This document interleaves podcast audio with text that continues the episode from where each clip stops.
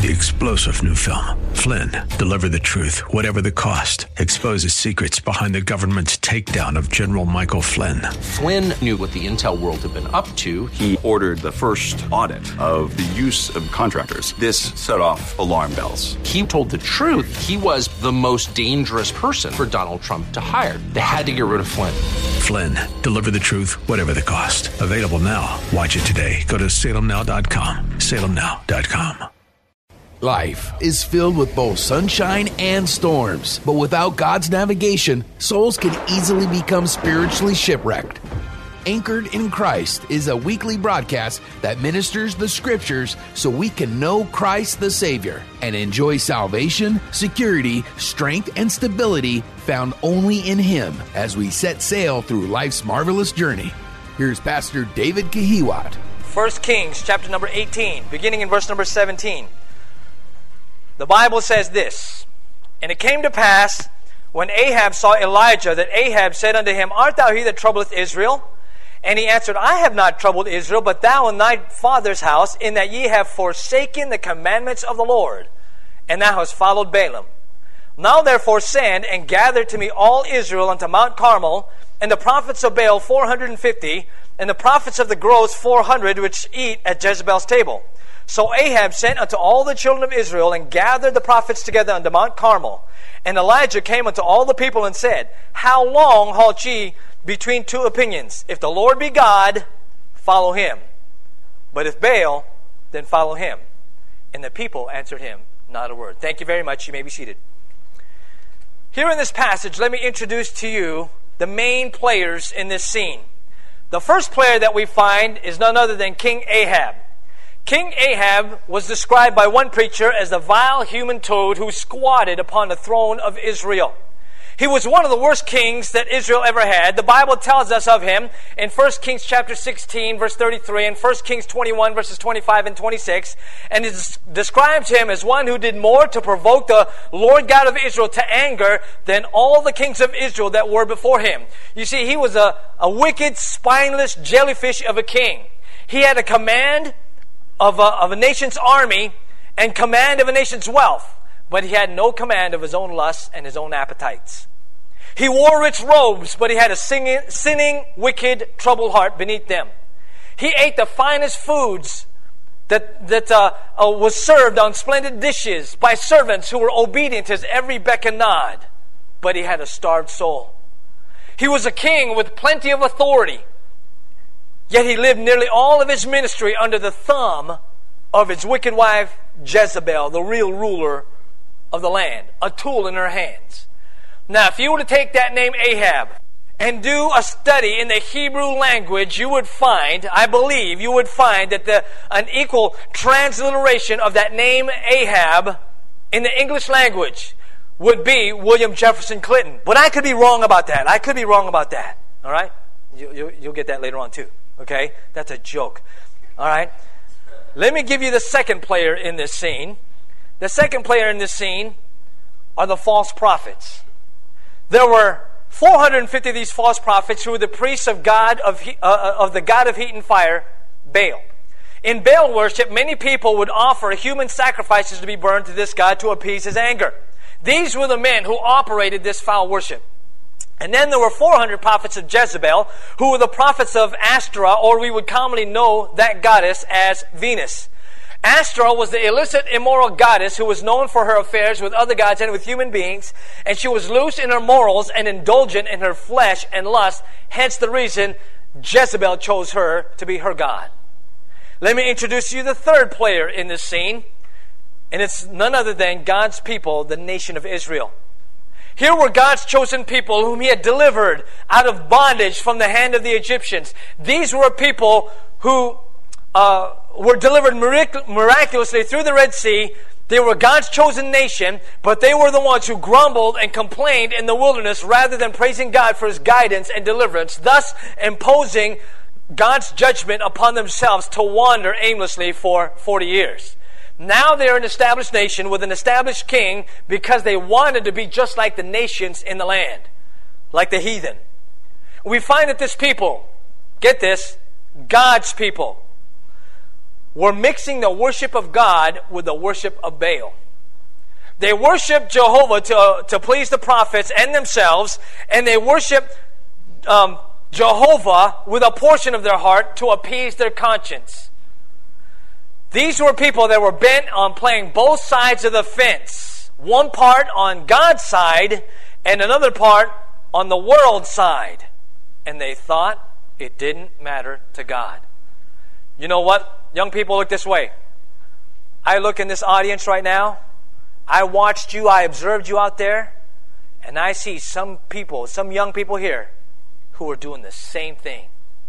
You've got one foot in Christianity because that's what your parents make you do, and you've got one foot in the world because that's what your heart wants to do. You're playing on both sides. You can't be on both sides of the fence. Let me introduce to you the fourth player in this scene. It's Elijah the Tishbite.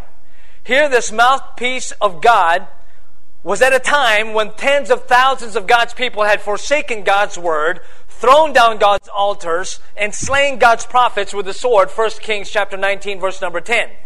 He was God's tall cedar that wrestled without bending or breaking against the paganistic cyclones of his day. He was God's granite wall that stood up and out against the rising tides of wickedness. He was strong in the face of a wicked leader, a man of passions like as we are, yet fervent and effectual in prayer. And he issued a challenge to the false prophets and to the nation of Israel as to the reality of God.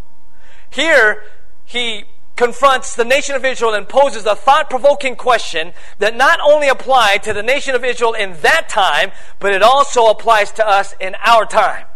Look in verse number twenty-one. In verse number twenty-one, the Bible says, "And Elijah came unto all the people and said, How long? How long halt ye between two opinions?" Let me stop there. Here, when he said, "How long halt ye?" that word halt literally means to hop back from one side or the other. He's saying, all right, how long are you going to keep going from one side to the other? If the Lord be God, he says, if you really are a follower of Jehovah God, if you really believe in the one that delivered us out of the, the ha- bondage of Egypt, if you truly believe in him, what does he say? Then follow him. You know what he was saying? If you are a believer of Jehovah, then you better get serious with God. But then he says, but if Baal, then follow him. You know what he was doing? He was saying, you need to choose sides. You cannot have both. You need to choose either God or you choose the world. You cannot do both. And he says, how long are you going to keep on doing it? How long are you going to keep on uh, playing both sides of the fence? And you know how they answer him? You know what their reply was? Nothing. Look in verse twenty-one. It says, "And the people answered him, not a word." Some of you have that same understanding right now as this, as this nation of Israel. You are being put in a position where you have to make a choice. It's either all God and all the world, but you cannot have both. How long are you going to keep on living that way? And some of you are sitting there thinking, you know, I'm not, I don't want to get rid of some of these things that I do, but I know I should be living for God. I don't know how, how long I'm going to keep living this way. They answered him not a word. Do you realize that God wants you to be serious with him? He doesn't want any casual Christians. He wants those who are all out for him. God expects you and me to be serious. Do an internal examination. Are you one hundred percent sold out to God? If God is really your God, if Jesus truly is your Savior, then you better give him your all. But if you'd rather be like the world, talk like the world, act like the world, think like the world, be like the world, then don't you call yourself a Christian and give Jesus Christ a bad name. If the Lord be God, then follow him. But if Baal, if the world, then follow him. You cannot have both and expect God to bless and be pleased with both. Matthew six twenty-four, "No man can serve two masters, for either he will hate the one and love the other, or else he will hold to the one and despise the other. You cannot serve God and mammon." God must either have all of your life or he will have none of it, and he will not share your allegiance. It is high time you quit straddling the fence and playing both sides. You must get serious with God. Now in verses twenty-two through twenty-six, Elijah gathers together the prophets at Mount Carmel and articulates the parameters of the, the challenge. He says, you guys get yourself a, a, a bull, I'll get myself a bull, and you offer a sacrifice, and then I'll offer a sacrifice. You call upon your God, and then I'll call upon my God, and the God that brings down fire from heaven, that God is going to be the one that we worship. That'll be the true God. So verses twenty-six and twenty-seven, the Bible says that they dressed the bullock, and they laid in the on the altar, and they called on Baal from morning until noon, but there was no answer. You know why? Because their God wasn't real. Their God was something that they conjured up in their own minds. So you know what they do? They get themselves worked up in an emotional frenzy, and they begin to jump up and down on the altar. Meanwhile, Elijah, well, he gets kind of sarcastic as he's watching all this, you know. And so he begins to mock them. Look at verse number twenty-seven. It says, and it came to pass at noon that Elijah mocked them and said, cry aloud, for he is a God. Either he is talking, or he's pursuing, or he is on a, in a journey, or peradventure he sleepeth and must be awakened. You know what he was saying? You know what was happening there? He said, hey guys, this is what you need to do. Turn it up the volume a little bit, because you know, he's supposed to be a God. Maybe he's in the conversation, he's talking with somebody, or maybe he's uh, uh, busy Uh, hunting, he's pursuing, or maybe he's on a vacation, or maybe he's fallen asleep and you need to wake him up. Well, the false prophets begin to show their true devotion, hoping that their actions will spur the actions of their God, but it's not going to happen. So they engage in self-destruction through cutting themselves. Then once the false prophets finish their emotional frenzy and their God don't answer, their gods don't answer, then Elijah says, all right, you're done, my turn. And then he just demonstrates to them what it really means to be serious with God. And that's what I want us to look at tonight. All right?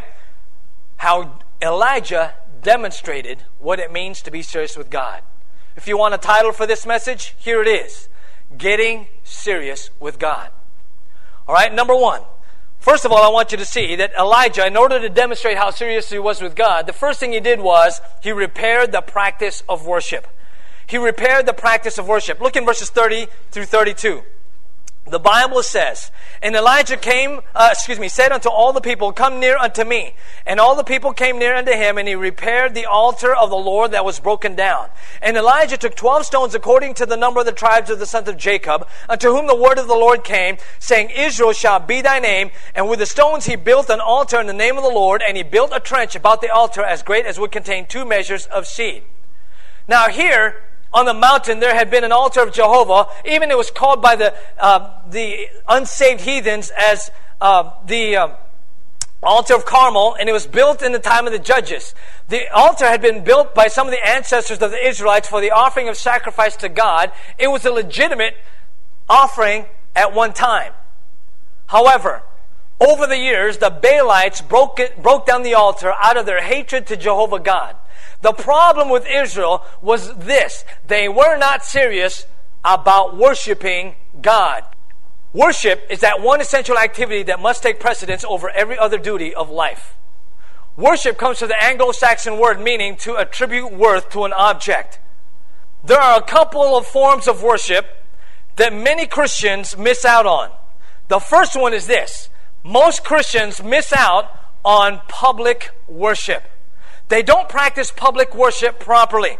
The Bible says in Isaiah twenty-nine, verse number thirteen, wherefore the Lord said, for as much as this people draw near me with their mouth and with their lips do honor me, but have removed their heart far from me, and their fear toward me is taught by the precept of men. Ezekiel thirty-three, thirty-one, and they come unto thee as the people cometh, and they sit before thee as my people, and they hear thy words. Get this now, listen very carefully, but they will not do them. Did you catch that? The prophet was saying that they come as the people come, and they sit in front of them, just like you're doing right now. And they hear the words, just like you're doing right now, but you won't do them. Most of you have been have grown up in church, but you've heard these things, you've heard preaching over and over and over, but you're no closer to God than you were right after you got saved, because you're not obeying the Word of God. You don't do it. Just like the nation of Israel. They hear thy words, but they will not do them, for with their mouth they show much love, but their heart goeth after their covetousness. Oh, how many times have you sung in church, Jesus is all the world to me, when in fact it really is not true. You could sing the hymns that we sang tonight. You could sing all those songs that you do at church, but if you're not, your heart is not in tune with God, then you are a false worshiper. And the people of Israel, they were neglecting public worship. Some of you are even sitting there thinking, I wonder how the Cubs are doing tonight. Well, that's a no-brainer. You know, I don't even know why you have to use any brain cells for that one. But to many Christians, you know what? Being in chapel, hearing preaching is merely a vehicle to appease your conscience for your carnality throughout the rest of the week, or you make going to church a social hour rather than letting God speak to your heart. You come to church to do your time rather than get serious and, and you and come to church as an act of God. You don't do that. A worship of to God, you don't do that. You see, number one, they neglected public worship. Number two, most Christians neglect private worship. Private worship. If your private worship is right, then your public worship will also be right. You cannot worship God one day out of the week if you do not worship Him seven days out of the week. You know what that means? If you are not worshiping God every single day of your life, spending time in the Word of God, spending time in prayer, if you are not worshiping God every single day, then Sunday means nothing to God for you. And I would venture to say that a good majority of you young people here tonight haven't been reading your Bibles regularly. You're not worshiping privately. You see, most most young people are missing genuine pers- personal worship, private worship. Psalm sixty-three one, the Bible says, O God, thou art my God. Early will I seek thee. My flesh longeth for thee. You see, the one more needful thing that needs that we really need to concentrate in our Christian experience above all else is spending time with God alone. To be a true worshiper of God must be your passion. Some of you spend more time on Facebook than you do in the faith book. The Bible tells us in Deuteronomy chapter six, verse number five, thou shalt love the Lord thy God with all thy heart, with all thy soul, and with all thy might. Matthew twenty-two, verse thirty-seven, Jesus said unto him, thou shalt love the Lord thy God with all thy heart, and with all thy soul, and with all thy mind. Matthew, excuse me, Mark twelve, thirty, and thou shalt love the Lord thy God with all thy heart, with all thy soul, and with all thy mind, and with all thy strength.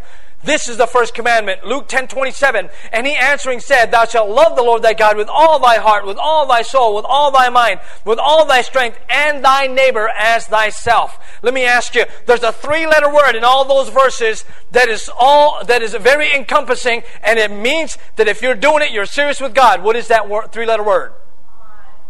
All. All. God does not want some of your heart. God wants all of your heart. If you aren't totally sold out to God, but give yourself to worldly things, you know what that God calls that? God calls that spiritual adultery. The Bible says in James chapter four, verse number four, ye adulterers and adulteresses, know ye not that friendship of the world is enmity with God? Whosoever therefore will be a friend of the world is the enemy of God. If you are a blood-bought child of God, you are engaged to Jesus Christ and you are part of the bride of Christ, but you try to marry yourself with the world, that is called spiritual adultery. It's just like this, all right? Look this way. If I said, I give ninety-eight percent of my heart to my wife, but two percent of my heart I give to another female, would I be a faithful husband, yes or no? Would I be a good husband, yes or no? Would I be an idiot husband, yes or no? Yes. Okay, then why is it that you give God ninety-eight percent or ninety-five percent and five percent you give to the world and you expect God to bless that? If you're not one hundred percent sold out to God, you're not a good Christian any more than I'm a good husband if I'm giving myself to another female. God expects you to give Him your all, genuinely and in truth. John four twenty-four, God is a spirit, and they that worship Him must worship Him in spirit and in truth. Let me ask you, are you serious with God about your worship? When you go to church, why do you go? Do you go to church to say, "Speak, Lord, for thy servant heareth. I want to know more about you. I want to grow in grace and in the knowledge of our Lord and Savior, Jesus Christ"? Or do you go to church because your parents drag you to church? Are you aware, young people, that over sixty percent of graduates in high school, graduates of high school, including Christian high schools, over sixty percent graduate from high school never to go back to church? sixty percent or more. Not only did Elijah demonstrate how serious he was with God by repairing the practice of worship, but secondly, he demonstrated how serious he was with God by returning to sacred prayer. By returning to sacred prayer. Look in verses thirty-six and thirty-seven.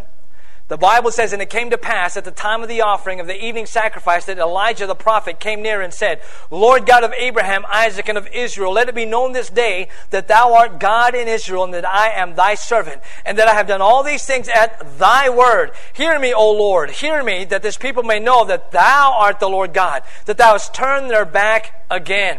Here, this sixty-three word prayer was the effectual, fervent prayer of a righteous man, and it moved him. James chapter four, verse number two, the Bible says, "Ye lust and have not, ye kill and desire to have and cannot obtain, ye fight and war, yet ye have not because ye ask not." It has been said that only God can move mountains, but it's only prayer that moves God. But why is it then that we aren't seeing a movement of God in Christian schools? Why is it that we aren't seeing a real movement of God in, in youth groups? Why is it that we aren't seeing a real movement of God in our homes? I'll tell you why I look this way. It's because of a serious neglect of sacred prayer. Are you serious in your prayer life? See, these, these uh, priests back in the old days were serious with God. In the old days, when the Israelites had the temple built, the most holy place was called the Holy of Holies. Only the high priest could enter into the Holy of Holies once a year. Do you know how serious it was to enter into the Holy of Holies, young people? The priest was, the high priest was not allowed to enter into the Holy of Holies with an ounce of sin in his heart. So, when he entered into the Holy of Holies, there was on his robe some bells tied all around the fringe, on the hems. So that when he went into the Holy of Holies and he did the work, the bells would ring and the priest in the, in the tabernacle would hear the, the bell going off, so they knew he was still alive. But if he was in the Holy of Holies and the bells stopped moving, uh, stopped sounding, then they knew that that high priest was dead, because sin cannot enter into the high, into the Holy of Holies. And that's also why the high priest had a rope tied to his ankle. Because if he died in the Holy of Holies, the other priests in the temple would pull him out of the Holy of Holies by that rope that was tied to his ankle. That's how serious it was to enter into the Holy of Holies. But some of you, you don't take entering into the Holy of Holies very seriously. Your prayer lives are shallow and superficial. A preacher once said, "As a man prays, so is he." You know what that means? The way you pray is the extent of what kind of Christian you are. That, that means if your prayer life is shallow, superficial, and short, you are a superficial, shallow Christian. But Elijah says, the Bible tells us that the effectual fervent prayer of a righteous man, he was an effectual fervent prayer warrior. Let me, let me ask you, when was the last time you got on your face before God and you said, "God, would you please do a work in my heart? Would you bring down fire from heaven? Lord, I want to get serious with you. Dear God, would you please save my unsaved parents? Would you please save my unsaved neighbors? Would you please save my unsaved uh, friends in school?" When was the last time you got on your face before God? The Bible says in Psalm fifty-five seventeen, "Evening and morning and noon will I pray and cry aloud, and he shall hear my voice." You know what? Most teenagers pray evening and morning and noon, but their prayer life consists of this: "Dear Lord, thank you for this food. Bless it to my body. In Jesus' name I pray. Amen." And that's the extent of your prayer lives. When's the last time you got on your face before God? Not for two minutes, but for twenty minutes, thirty minutes, or even an hour. Or have you neglected sacred prayer? James five sixteen, it's the effectual fervent prayer of a righteous man that availeth much. And you cannot have that, the hand of God. You cannot see the hand of God if you've got sin in your heart, just like the priest could not go into the Holy of Holies with sin in their hearts. The Bible says in Proverbs fifteen twenty-nine, the Lord is far from the wicked, but he heareth the prayer of the righteous. Isaiah fifty-nine two, but your iniquities have separated between you and your God, and your sins have hid his face from you that he will not hear. I would venture to say, look this way, that the reason why you don't see the hand of God is because you've got sin in your life. The Bible tells us in Second Chronicles sixteen nine, the eyes of the Lord run to and fro throughout the whole earth to show himself strong, get this now, on the behalf of them whose heart is perfect toward him. God will demonstrate himself strong only to those whose hearts are in tune, focused, complete, serious with him. Is God showing himself strong in your life? Or do you not see him in your prayer lives? Number one, he repaired the practice of worship. Number two, he returned to sacred prayer. And then in verse number thirty-eight, the Bible says, then the fire of the Lord fell and consumed the burnt sacrifice and the wood and the stones and the dust, and licked up the water that was in the tomb. And when all the people saw it, they fell on their faces, and they said, the Lord, he is the God. The Lord, he is the God. You see, when the people saw the fire fall from heaven, revival broke out, and they cried out, the Lord, he is the God. The Lord, he is the God. You know what revival is? Revival is a spiritual awakening to God, and that's exactly what happened. They were awakened spiritually to who the real God was. Not only did he get serious about repairing the practice of worship and, re- and returning to sacred prayer, notice what he does in verses forty and forty-one. He says, and Elijah said unto them, take the prophets of Baal, let not one of them escape. And they took them, and Elijah brought them down to the brook Kishon, and slew them there. And Elijah said unto Ahab, get thee up, eat and drink, for there is a, a sound of abundance of rain. The third thing that he did to demonstrate how serious he was with God was this. He removed evil influences. When the people got serious with God, then Elijah acted on that decision, and he, and he said, all right, then if you're serious with God, then we're going to remove the things that draw your hearts away from God. Get all those prophets, take them down to the brook Kishon, and slay every single one of them. Second Corinthians five seventeen, the Bible says, therefore, if any man be in Christ, he is a new creature. Old things are passed away. Behold, all things are become new. Are you serious with God today? If you're serious with God, you need to get rid of the objects that are distracting and drawing your hearts away from God in true allegiance. I have one question for you. How long? How long halt ye between two opinions? If the Lord be God, then follow him. But if Baal, then follow him. You've been listening to Anchored in Christ with Pastor David Kahiwat. For more information, visit anchor baptist church s d dot org. Tune in next week at the same time for Anchored in Christ.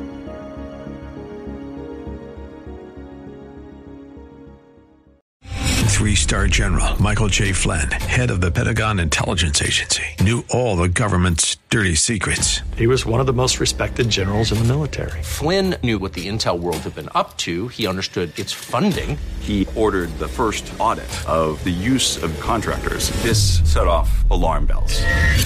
The explosive new documentary, Flynn, Deliver the Truth, Whatever the Cost, and covers the facts behind this scandal. Flynn told the truth. He was the most dangerous person for Donald Trump to hire. I find out the worst enemy that I'm going to face in my life is right here in America. They took my assessment and they wanted me to change it. And I was like, I'm not changing it. They had to get rid of Flynn.